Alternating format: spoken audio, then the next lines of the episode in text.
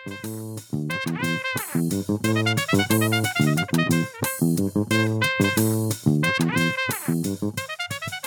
selam Şados Podcast'in yeni bölümünden merhaba. Bugün Ayvalık Film Festivali'ndeyiz. Yanımda Emre Eminoğlu ve Aslı Ildır var. Hoş geldiniz, nasılsınız? Hoş bulduk. Çok iyiyiz. Hoş bulduk. Ee, çok iyiyiz gerçekten. Yunus'a teşekkür etmek istiyorum festival ekibinden. Ayvalık öyle bir yer ki arkadaşlar sorunlarınız sokakta yürüyünce çözülüyor. yer arıyordum yaklaşık bir saat önce nerede kayıt alabiliriz diye. Bir anda Yunus tuttu kolumdan Askev'e getirdi. Askev'e de teşekkürler. Festival nasıl diye sorayım. Festivalde sıradan bir gününüz nasıl geçiyor? Burası bana gerçekten iyi geliyor. Hem kariyer anlamında iyi geliyor hem sosyalleşme anlamında iyi geliyor. Arkadaşlarımı görüyorum bir yandan film izliyorum. Ve her şey çok güzel yani. Keşke e, yılda 3 defa falan olsa Evet. Ayvalık Film Festivali. Benim Senin de bayağıdır böyle bekliyordum. Çünkü geçen sene aşırı sevmiştim. Bir kere bu hep konuşuluyor da yarışma olmadığı için daha böyle dostane duygularla izleniyor ve mesleki olarak 40 yılda bir iyi hissettiğimiz yerlerden bir tanesi. Yani sinemacılardan tek güzel şey falan. o yüzden ben de çok mutluyum. Ee, bir günüm nasıl geçiyor? Ben Cannes'da izlemiştim. Ee, hatta bugün konuşacağımız filmlerin e, kısmını da Cannes'da izledim. O yüzden e, bu senem biraz rahat. Özellikle işte Türkiye'den kaçırdığım filmleri izliyorum. Ee, işte Can Perde'yi izledim. Bugün e, Ayna Ayna ve ne izleyecektim? Kör Nokta'da izleyeceğim. Onun için bayağı heyecanlıyım. Güzel. Güzel. Benim de benzer şekilde. Biraz senelik arınmamı yapıyorum. Her gün film, içki, craft'ta. Craft. Geceler sabaha Craft'a bağlanıyor. da teşekkür ediyorum. Aynen Craft'a da teşekkür ederiz bizi bir araya getirdiği için. Her akşam. Evet. O zaman daha da uzatmadan e, festivalin açılış filmini konuşarak başlayalım. Todd Haynes'in yeni filmi Cannes'da premier yaptı. May December. Film çok ahlaki olarak gri bir alanda geçiyor. Bir tecavüz hikayesi aslında ama e, bununla biraz oynayarak seyirciyi daha e, hemen o karakterlerden nefret etmemeyi ya da hemen politik doğrucu bir tavır alıp o gözle izlememek için tecavüz eden kişiyi kadın yapıp hani onu erkek yapsa çünkü çok daha kolay bir şekilde ondan nefret edebiliriz bu rolleri ters çevirmesi ve gerçekten ikisinin birbirine harbiden aşık olduklarını iddia etmesi ve belki başlarda bilmiyorum. Ben inanmıştım en azından hı. öyle bir şeyin olduğuna. Seyirci olarak da nerede duracağımı bilemediğim böyle izlerken bir rahatsız oluyorum. Bir de acaba çok mu hemen yargılıyorum her şeyi şeklinde izledim filmde. Böyle ufak bir açılış yaptıktan sonra sizin e, gö- görüşlerinizi sorayım. Öncelikle ben işte bunu Cannes'da izledim aslında ama burada da açılış filmi olduğu için bir kısmını böyle açık havada izledim de e, geçtim. Çünkü müzikleri inanılmaz. Bir filmin müzikleri aslında ama unuttum filmin şimdi ismini. Zaten Todd Haynes benim en sevdiğim yönetmenlerden bir tanesi. Çünkü ben melodram aşırı seviyorum. E, bu da böyle yeni melodram, neo melodram, melodram çok güzel oynadığı için biraz böyle Almodovar ve Fassbinder gibi çok sevdiğim bir yönetmen. All That Heaven Allows'un yenisini yani yeni versiyonunu çekmişti. E, Far From Heaven. Ya aslında klasik melodramları alıp böyle onu böyle günüm, günümüzün politik şeylerine uyarlayan işte mesela queer karakterler ekleyen falan filan bir yönetmen. Aşırı da sinema bilen bir yönetmen bu arada. E, o yüzden böyle seviyor o melodram şeylerini oynamayı. Bunu Enes'e soracağım bu arada Emre'den sonra. Çünkü Enes'e ilk sorduğumda filmi sevdin mi falan diyor. Ay hiç sevmedik biz olarak falan filan. Niye acaba diye düşündüm. E, oraya geleceğiz. Evet, gelelim. Sen Ben- önce kendi fikrini söyle. Ben de tam oradan girecektim Hı aslında. Ee, Enes bilmez diyerek. Bilmez Evet, gerçekten. Cidden bilmiyorum. bizim, bizim, bizim jenerasyonumuz böyle e, okuldan geldiğinde Rosalindalar, Maria Barrio'lar falan Hı izlediği Meksika dizileriyle böyle Brezilya lütfen. Brez- Bre- Meksika'da vardır gerçi. dediklerim Meksika Ha, öyle, ama Brezilya'da doğru. vardı. Evet Brezilya şey böyle hı, dedikleri. Pembe dizi. Ee, bir şey. Evet, pembe dizi diyorduk galiba Türkçe'de. Onları izleyerek böyle çok vakit geçirdiğimiz için küçükken bana çok tanıdık geldi izlediğim şeyler ve o estetik, o müzik kullanımı, o tekrar eden, tekrar eden. Michel Legrand'ın. Müzikleri galiba ama Evet, hangi evet. film ben de şu an hatırlamıyorum. O müziğin böyle tekrar tekrar tekrar e, en dramatik anlarda hatta dramatik olmayan anlarda bir drama yaratmak için falan kullanılması çok hoştu bence. Julianne Moore'la Natalie Portman'ın uyum da demeyeceğim ama böyle ayrı ayrı devleşmesi bir yandan Natalie Portman'ın bir anda Julianne Moore'laşması Evet, öyle bir evet. sahne var. Oraları bayağı böyle normalde Bergman ve Persona şeyi referansı vermeyi sevmem ama bayağı böyle oraya benzetmiş. İkisi iç içe geçiyor. Oyuncu kadını canlandırıyor falan filan. Yan yana böyle suratları bayağı böyle tuhaftı. Bu müzik duygusuna geri dön- dönmek gerekirse onun işlemesi sizin için tanıdık olmasından dolayı mı yoksa tam bir istenen duyguyu yaratıyor mu orada yani bir Bence önce sen mu? niye, sen ne hissettiğini söyle, onun üzerinden gidelim biz. Tamam. Ben izlerken yani her o şey müziği attığında Hı e, filmden çıktım, koptum. Yani asla benim için işlemedi. Ama hani burada sanki filmden kopmamı da istiyormuş Aynen. gibi bir şey de düşünmedim. Yani oraya bir tam bir tecavüz hikayesi var. Belki mesafelenmek için böyle bir tercih yapmış olabilir mi diye düşündüm ama sonra çok da öyle olduğunu düşünmedim. Çünkü dramatik anlarda giriyor. Dramatik olmayan anlarda da giriyor ama daha çok dramatik anlarda kullanılıyor. Ve neden olmuyor acaba diye düşündüm. Çünkü sürekli yani ya bir tane müzik film boyunca sürekli kullanılıyor ve bütün film taşıyabilecek bir müzik. Sorunun bunda mı diye düşündüm acaba. Sonra aklıma Chunking Express geldi gayet işliyor. Ondan sonra yani yeni işte Anatomy Dunshuk geldi. Orada da sürekli aynı şey kullanılıyor ve gerçekten de hani her kullanıldığında istenilen duyguyu benden alıyorlar. Ama orada diyejetik bir müzik. Belki Evet. onu bilmiyorum işte. Karışık düşünceler içerisindeyim ama olmuyor benim için. Ya ilginç çünkü aslında yani bence Emre sen de öyle. Yani ben ilk o müzik girdi. Bir tane hani evde Hı hı. muz kalmamış mı? Ee, evde sosisli kalmamış. Evde sosisli kalmamış dediği bir sahne var ve gerçekten böyle telenovela gibi. Evet, sanki buzdolabının Dev içinde ceset Evet, görmüşçesine. zoom yapıyor kamera ve arkadan o müzik giriyor falan ve böyle aşırı abartılı ve ben o an o an direkt şey dedim ha burada böyle hani bilinçli olarak koyulmuş pastiş Hı. parodi değil bence pastişvari bir böyle e, melodram estetiği var klasik Camp melodram. Ki-? Evet ke- yani böyle evet bu bir melodram. Yani bana sözleşmesini baştan öyle kurduğu için ben tamam diyelim. Bir de Todd Haynes'i de bildiğim için yani zaten melodram izleyeceğimi düşünüyordum ama direkt o şeyle başlayınca tamam bu filmde böyle bütün duygular aşırı abartılı olacak. Bu bir melodram diye düşündüm. Bu arada melodram melo yanlış olmasın ama müzikli dram hı. bir şey. Müzik en önemli şey melodramda aslında. İşte Anatomy of a Fall diyelim ya da işte daha biraz daha müziği yerinde kullanan bir film diyelim. Orada e, yani duyguyu çok fazla takip etmiyor mesela bence şeyde. Hatta bozuyor bazen. Böyle ironik bir müzik şeydeki e, hı. Anatomy of Fall'da. Burada direkt duyguyu güçlendirmek için hatta abartmak için kullanıyor ya ben onu çok seviyorum. Çünkü ben sinemada zaten aşırı duygu kullanımını çok seviyorum. Ee, o yüzden ben sevdim ama tamamen zevk meselesi yani seni sev- sevmemen. Yani onu bilerek yaptığını bildi, bilinciyle izlediğim için beni hiç rahatsız etmedi. Yani böyle şeydeki gibi bir işte yerli dizideki gibi Türk dizisindeki gibi böyle şey burada da uzun bakışmalar var ve arkasındaki şey var. Yani arada böyle bir parodi level'ı var ya. O yüzden ben böyle zevkle izledim. Ve güzel film. Ya peki, peki mesela bu olduğunda komik de bir şey ya bir yandan. Evet. Sizdeki tepkisi ne oluyor yani bunu? Gülüyor musunuz yoksa gerçekten hani Gülüyor. takip ediyorsunuz? Güldüm yani Eksen gerildim ve güldüm aslında. Evet belki de o gerginliğini hani konunun da hassasiyetinden kaynaklanan bir gerginlik var sonuçta. O gerginliğini biraz gülerek salmaya çalışıyormuşsun gibi de olabilir. Ya ama biraz telenovelalarda şey vardır ya böyle pembe dizilerde. Yani evet çok abartılı ama bir yerden sonra o abartının içine girersin ve ne oluyor ne olacak falan diye takip edersin ya. O yüzden ciddiye de alıyorsun aslında. Geriliyorsun yani. O sözleşmeyi baştan kabul edersen ben böyle bir film izleyeceğim diye Hı hı. ve onu seversen böyle kendini bırakıyorsun. Bir de şöyle bir şey Kanda işte seçkide böyle üst üste Allah'ım böyle hiç sevemediğim filmler çok yani duygulardan kaçılan filmler ve böyle biraz daha zihinsel filmler izledikten sonra birden bunu izleyince o kadar iyi geldik. Hatta Öykü'yle gitmiştik. Öykü'yle izledik de bayağı hoşumuza gitmişti. Ee, bu arada sen demin Todd Haynes'in diğer filmlerinden bahsettin. Bana Julianne Moore'un karakteri özellikle Evet. oradaki o nevrotik hali şeyi çağrıştırdı. Seyfi çağrıştırdı. Evet, oradaki evet. o bir hastalığı var ama kafasında kuruyor ve Hı hı. anlayamıyor aslında biraz. Burada da yani bir hastalığı var sonuçta ve bunu anlayamıyor, kabul etmekte zorlanıyor. Çok benzettim o iki Kesinlikle. karakteri. Doğru, safe oldu. Peki e, benim başka bir şey daha vardı şimdi konuşmak istediğim. Bu kadın karakterin, gerçi ikisi de kadın ismini unuttum. E, şey, oyuncu karakterin liseye... Natalie Portman. Natalie Portman oyunu karakter. Evet işte onun e, liseye gittiğinde Hmm. bir öğrencilerden birisi soruyor ya neye göre seçiyorsunuz işlerinizi diye. O da böyle daha ahlaki olarak isimlendiremeyeceğimiz. Evet, yine aynı şey söylemeyeyim diye farklı bir şekilde ifade edeyim de neyse. E, o en büyük sanat işlerinin oradan çıktığını düşündüğünü söylüyor. Ardından bir de şeyden bahsediyordu işte bir oyun, öğrenci şey soruyordu işte seks sahnesi çektiniz mi işte soruyordu. O da oradaki deneyiminde şeyde yani şöyle bir soruyla bitiriyordu işte gerçekten zevk alıyor gibi mi yapıyorum yoksa zevk almıyormuş gibi mi davranıyorum gibi yapıyordu.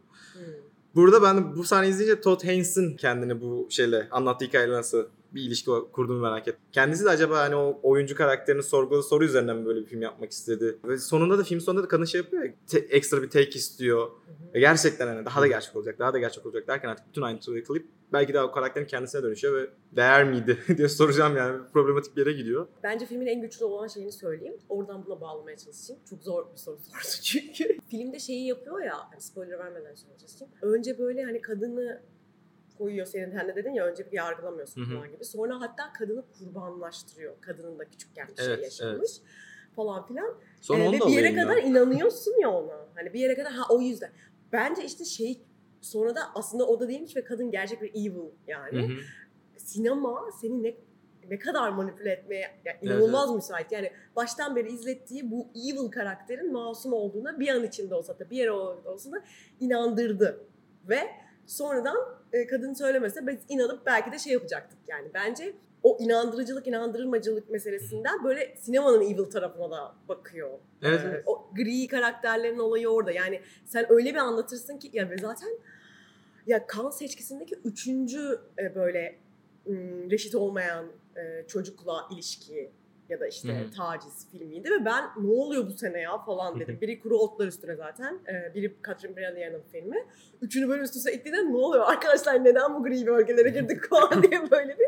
Ama gerçekten sinemanın e, manipüle edişine hatta özellikle gri bölgeleri de ne kadar tehlikeli olduğuna dair böyle. Çünkü seni her şey ikna edebilir ya. Öyle bir karakter hikayesi anlatır ki aşırı evil, aşırı evil bir insanın e, Aa, haklıymış ya dersin. Onu anlarsın falan filan. O yüzden tehlikeli. Bence oraya bir şey. Başka bir filme geçmek gibi olacak ama Tuvalde de ödül aldı ve çok yerine geldi söylemem gerekiyor. Sanki her şey biraz felakette. Bir tane cümle var. Karakterlerden bir tanesi diyor ki öbürüne sinemaya gitsek mi diyor. O da diyor ki "Ee, ay ben sinemaya gitmeyi hiç sevmiyorum. Manipüle edilmeyi hiç sevmem diyor. Evet. Tam hani bu konuştuklarımız. evet evet güzel bir şey yaptı. Bir cümlede özetledim. O zaman sinemaya giden insanların filmlerine geçelim. Fallen Leaves. Yani öyle bir sahne var. evet. Dünyanın en iyi bağlacını attım Bu buraya. arada ben de şeyden bağlayayım demiştim Fallen Leaves'e geçtiğimizde. Karısındaki aslında karı- o da melodram. Ben Yani- tanımlamalarla aram iyi değil ama E ben janrı çok sevdiğim için janrı sineması. Onun üzerinden düşünmeyi çok seviyorum ve o da Todd Haynes'in tam tersi. Minimalist melodram. evet. Todd Haynes'de kocaman duygular ve kocaman yüz ifadeleri varken Hı hı. ve dev gibi bir müzik varken burada böyle neredeyse zaten karizmatik tarzı o yani. Ben ben bunda size o kadar fazla eşlik edemeyeceğim sanıyorum. Çünkü Hı hı. Aslı sen benden daha önce izlemiştin Evet. filmi ama ben benden daha çok hatırlıyorsun büyük ihtimalle. Çok değil. Ee, ben de Saraybosna'da izledim. Bir ay falan oldu. Ve karizmaki filmlerinde bende şey oluyor genelde. Böyle izliyorum, izlediğimde çok seviyorum. Böyle iyi hissediyorum ya da kötü hissetmem gereken yani beni Hı hı. bana çok çalışıyor filmleri. Hı hı. Mutlu bir şekilde çıkıyorum filmden. Ama iki gün, üç gün sonra bende hiçbir iz bırakmıyor. Aha, akılda kalmadı. Belki bu dediğinize gelir o yani. Hani o Evet. Todd Haynes'in gösterişli şeyi bende kalacak bayağı bir süre. Yusuf Atılgan aylak adam olmuşsun. İki, iki dakikada. Aa, geleceğiz, şeyi- birazdan geleceğiz oraya. Oraya da mı geliyoruz tamam? Her yere bağlı. Neyse. Bu arada hangi filmi izliyorlardı? Jarmusch'un filmini izliyorlar. Ee, Jarmusch. zombi filmini. Dead Don't, O gerçek bir film mi? Dead, Do- Evet. Dead Don't Die. Ben onu şey zannettim. Hayır, gerçekten film. Çünkü zombi parodisi bir film yani. Aa, evet Ve- ya ben de şey dedim yani filmde şöyle bir sahne var. Adam Driver'ın oynadığı hani zombili bir film var.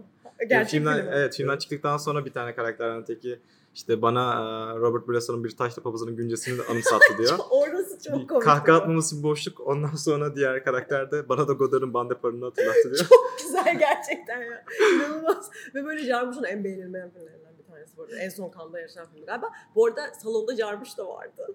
Karizmakinin kanasında gözlükleriyle gelmiş böyle. çok tatlı. Kendi filmi hiç başkası film değil. Aynen. Fallen Leaves Cannes'da jüri özel ödülünü aldı. Filmde hikayesi çok kısa özetlemek gerekirse bir kadın bir erkek ikisi de alt sınıftan, iş sınıfından. Onların böyle senin dediğin gibi işte melodramatik, imkansız aşklarını ama sürekli umutunda olduğu ama sürekli de başa kötü şeylerin geldiği bir hikaye. Ben şey çok sevdim filmde. Ya ben Karizmaki e, aslında bu üçüncü filmi izledim ama yine de çok sev- sevdiğimi söyleyebilirim yani. Diğer filmlerine daha fazla gitmem gerektiğini fark ettim hatta bu filmden sonra. Kendine bir dünya kuruyor ya. 2024'te geçiyor hikaye aslında. Ukrayna-Rusya savaşı hala devam ediyor. Ama bakıyorsun bir yandan haber alma kanalı radyo. Date'leşirken. Evet. Date'leşirken e, numaralar yazarak exchange ediliyor. Hani ondan sonra ya mesela karaoke'ye gidiyorlar. E, karaoke'de kim Schubert'ten Serenat'ı çalar mesela. bir anda hiçbir söze gerek kalmadan o e, karakterlerin adı neydi? Ansa ile Holapa'nın o hani yüzlerindeki bakışmalar, kaçışmalar ve hani Serenat'la birlikte hani hem komik bir şekilde hem de hani onlar ne kadar yalnız olduğunu çok iyi bir şekilde hiç söze gerek kalmadan anlatabiliyor. Ben bunu çok seviyorum. Bir de e, yani bir de bir delerle bağlıyorum her şeyi ama karakterlerinin, filmdeki karakterlerin hepsi böyle bir ara bir NPC gibi ya oyunlardaki. Yani Evet. bir işlevi yerine getirip yok oluyorlar yani. bir anda bitiyor işte. Ceketi bozuk. Ay, ceketi bozuk ne demek? Ceketi biraz kirli.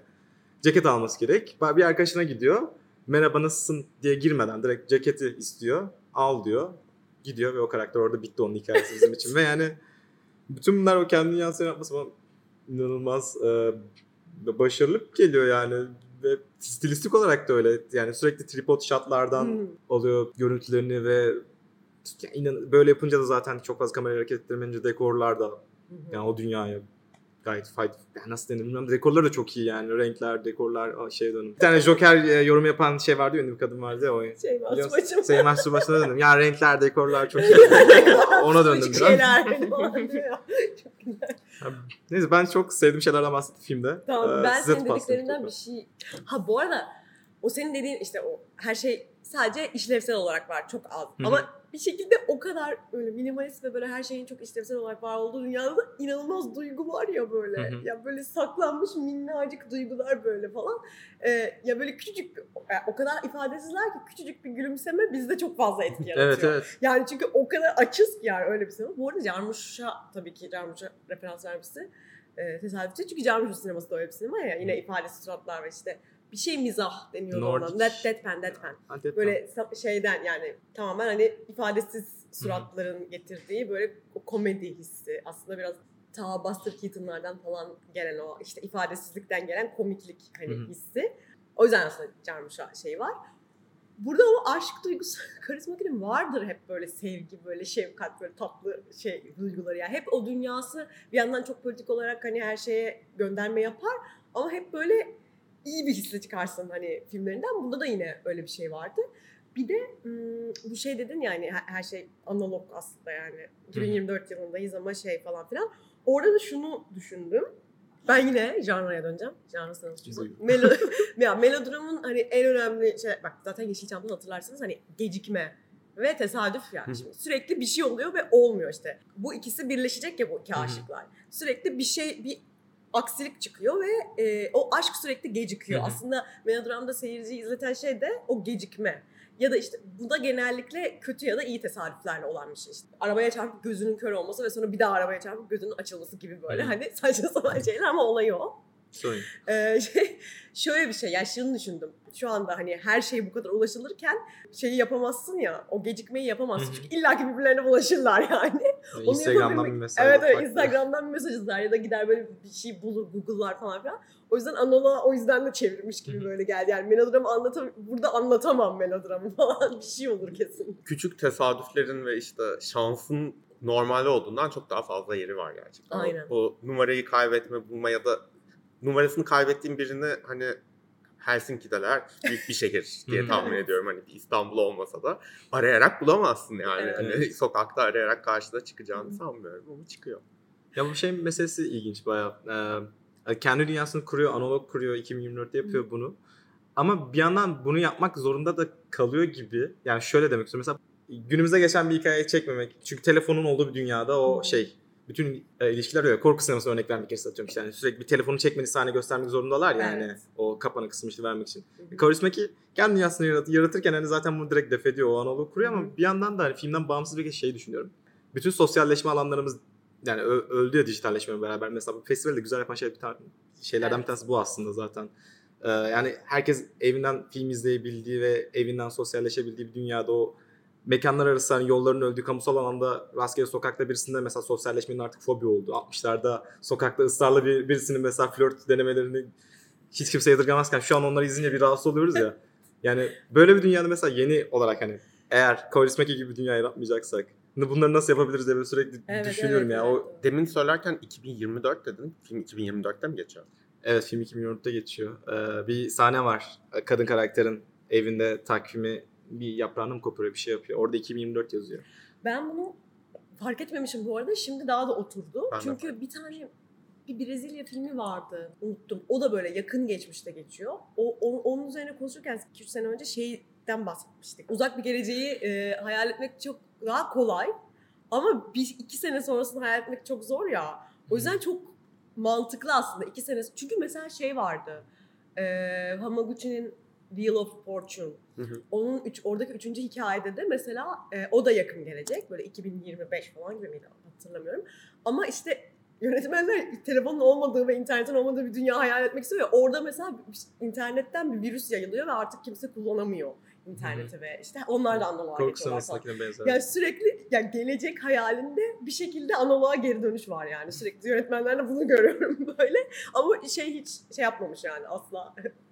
bir açıklamakla uğraşmamış ve direkt analog kullanmış. Evet ve güzel karısına- tarafı da bu zaten. Kendi Evet. sinemasına yani perfect bir şekilde uyuyor. Bu dünyaya inanıyorsanız inanın ya ben böyle bir dünya kuruyorum diyor ve inanıyorsunuz. Ama benim hatırladığım eski filmlerin de çoğu böyle değil mi zaten? Evet, Evet, evet aynen. Zaten onun şeyiyle, onun yük yüreğe geldiğin zaman Ama zaten- o araçları da mesela o ilişkiyi anlatmak için de çok güzel kullanıyor. Yani sineması kendiliğinden bir politik ya dünyasını kur yani direkt yani sadece sabit planlar kullanması, o monotonluğu vermesi aslında çok klişe tabirle işte yani günümüzde herkesin robotlaşmış ve yani duygularından tamamen arınmış olması, o savaşla alakalı yani hiçbirimizin umursamaması, hayatlarına çok normal bir şekilde devam etmesi.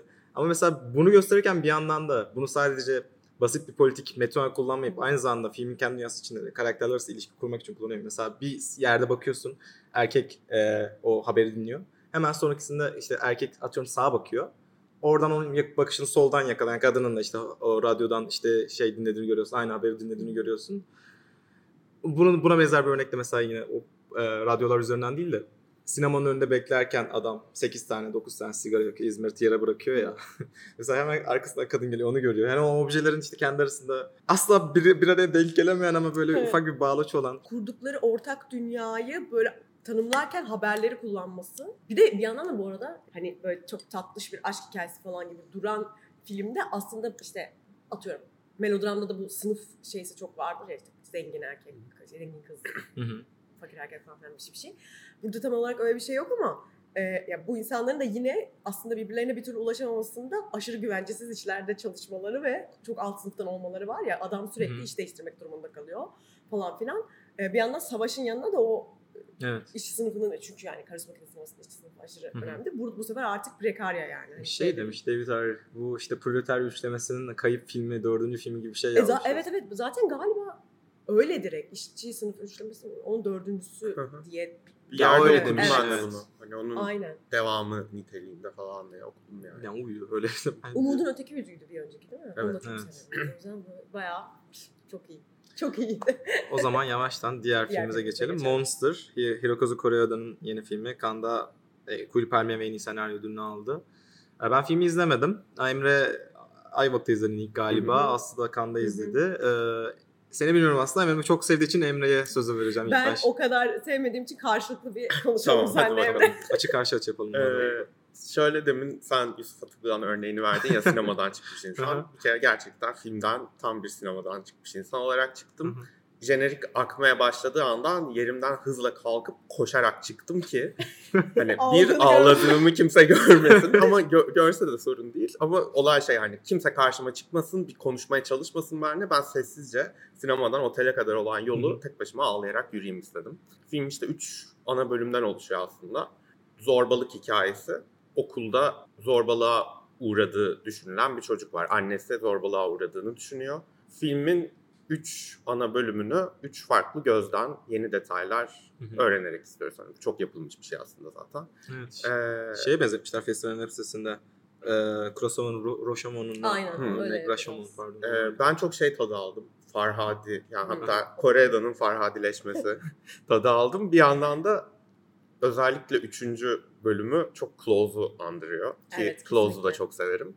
Ee, ama bende şöyle bir etkisi oldu Close'la karşılaştırınca. Close'daki Leo karakterini küçük çocuğa kötü davranan, onun duygularını kabul etmeyen, bu yüzden kızdığımız karaktere hmm, çok kızgındım ben bir senedir. Ee, onu biraz affettim gibi oldu.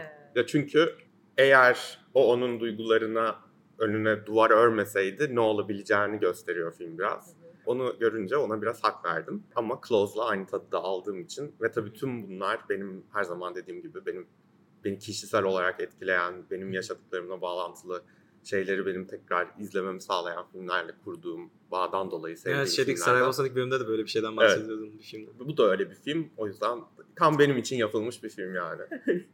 ya ben de fena düşeceğim. Ya ben normalde bir Kore'de hastasıyım ama Kore'de böyle bir aşk nefret ilişkim var. İlk beşimde Nobody Knows var. İnanılmaz bir film bence. Shoplifters'ı da çok severim. Erken dönem filmlerini de severim. Ama Kore'de yani arada böyle tembelleşip kötü filmler çekiyor tamam mı? Böyle minnoş minnoş filmler çekiyor aralarda böyle işte saçmalıyor yani. Kolaya kaçıyor. Böyle içinde böyle şey var çünkü Kore'den bence. E, gerçekten çok duygusallaşabilecek bir şey var ama e, belgeselden geldiği ve bence çok aşırı yetenekli olduğu için hani sinematik gözü çok güçlü olduğu için o duygusallık böyle çok şey olmuyor. Abartılı bir yere ya da böyle çiğ bir yere gitmiyor. Ama bazen işte bence tembelleşip kötü film çekiyor. Yani bunu çok net bir şekilde söyleyebilirim. Master'da da şuna aslında kızdım.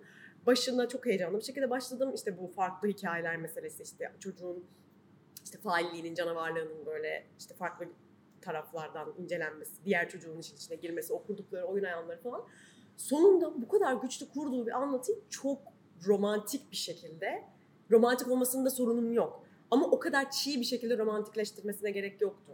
Ya o bu kadar şey bir hikayeyi, karmaşık bir hikayeyi böyle çok minnoş bir şekilde bitirmesine çok sinirlendim. Close'a yaklaşan şeyleri, o planlara gerek yok. Sen zaten çok güzel bir hani aşk ve arkadaşlık hikayesi kurmuşsun yani ve bize bunu açıkça söylemene de gerek yok. Biz o gri alanda bu iki çocuğun arasındaki olabilecek bütün olasılıktaki e, ilişkileri zaten düşünüyoruz. Sonunda böyle hani stating the obvious mı denir yani? Hani böyle çok üstüne vurgu yapmış gibi geldi bana. Ve böyle çok kolay olayı toparlayıp ha bu ana şey bu demiş gibi geliyor. O yüzden o ilk üç şeydeki o Raşamon'a da benzettikleri o farklı taraflar anneyle, anneyle çocuğun ilişkisi, o öğretmen falan. Öğretmenle anne karakteri mesela yok oldu. Yani onlar çok önemli karakterler yani. Evet. En sonunda yok falan. İyi. Dediğin bazı şeylere katılıyorum. Evet. Yani mesela öğretmen karakteriyle başlıyor hatta üçüncü evet. chapter. Hı hı. Ee, hatta onun gözünden izleyeceğimi düşündüm ben üçüncü chapter'ı. Ama bir anda dediğin gibi yok oldu ve iki çocuğun hikayesine Chapter evet. chapter olayının peki filmde yani yeri ne tam olarak? Ee, Her bir defasında farklı bir kişinin gözünden aynı gerçeği evet. görüyoruz galiba. Ya bir tane çocuk var işte. Neden değerli onun, hikaye için? Onun zorba olduğu meselesi Hı-hı. var. Annesi. Hı-hı. Önce işte birinci bölümde galiba zorba diye izliyoruz. Evet. İkinci bölümde meğersem öyle olmadığını görüyoruz. Hı-hı. Üçüncü bölümde bir şey daha. Yani sürekli farklı taraflardan Hı-hı e, o ya böyle şey gibi düşünüyorum ben filmi böyle bir tane karakter var bir şu tarafından bakıyorsun Hı-hı. bir şu tarafından bir soru en sonunda böyle tuhaf bir şey oluyor. Canavar ya filmin ismi. Evet. evet. Filmi izlemeye başlıyorsun. Aa bu çocuk canavar diyorsun. Ha yok bu çocuk değilmiş bu çocuk canavarmış diyorsun. Evet, evet. Sonra ha yok galiba okuldaki müdür ve diğer öğretmenler canavar, sistem canavar falan diyorsun ama en sonunda şey diye toparlıyor. Heteronormativite evet işte canavardır. Şeye döneceğim. Bu filmi beğenmemdeki başka bir etkenin şey olduğunu düşünüyorum. Queer Palm aldığını Hı. ve bunun queer bir anlatı olduğunu bilmeden izledim. Öyle mi? Bunu bakmamışım neden. Senaryo ödülü var diye biliyordum ama Queer Palm'ı aldığını bilmiyordum. Ve o yüzden o üçüncü chapter'ı gördüğümde böyle tokat yemiş gibi oldum yani. Bir de şöyle bir şey var e, bir arkadaşım demiş, kim demişti? Ant demişti galiba.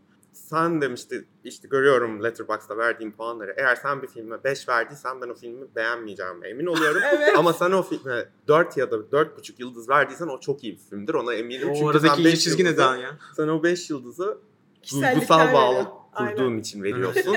o bana çalışmıyor demişti. Güzel. Güzel. O zaman e, tekrardan çok teşekkür ederim geldiğiniz teşekkür için. Ederiz. Biz teşekkür ederiz. Başka Baş, bir festivalde. Başka festivalde, başka kayıtlarda görüşmek üzere. Ee, yorum yapmayı, beğenmeyi unutmayın dinleyicilerimiz, sevgili dinleyicilerimiz.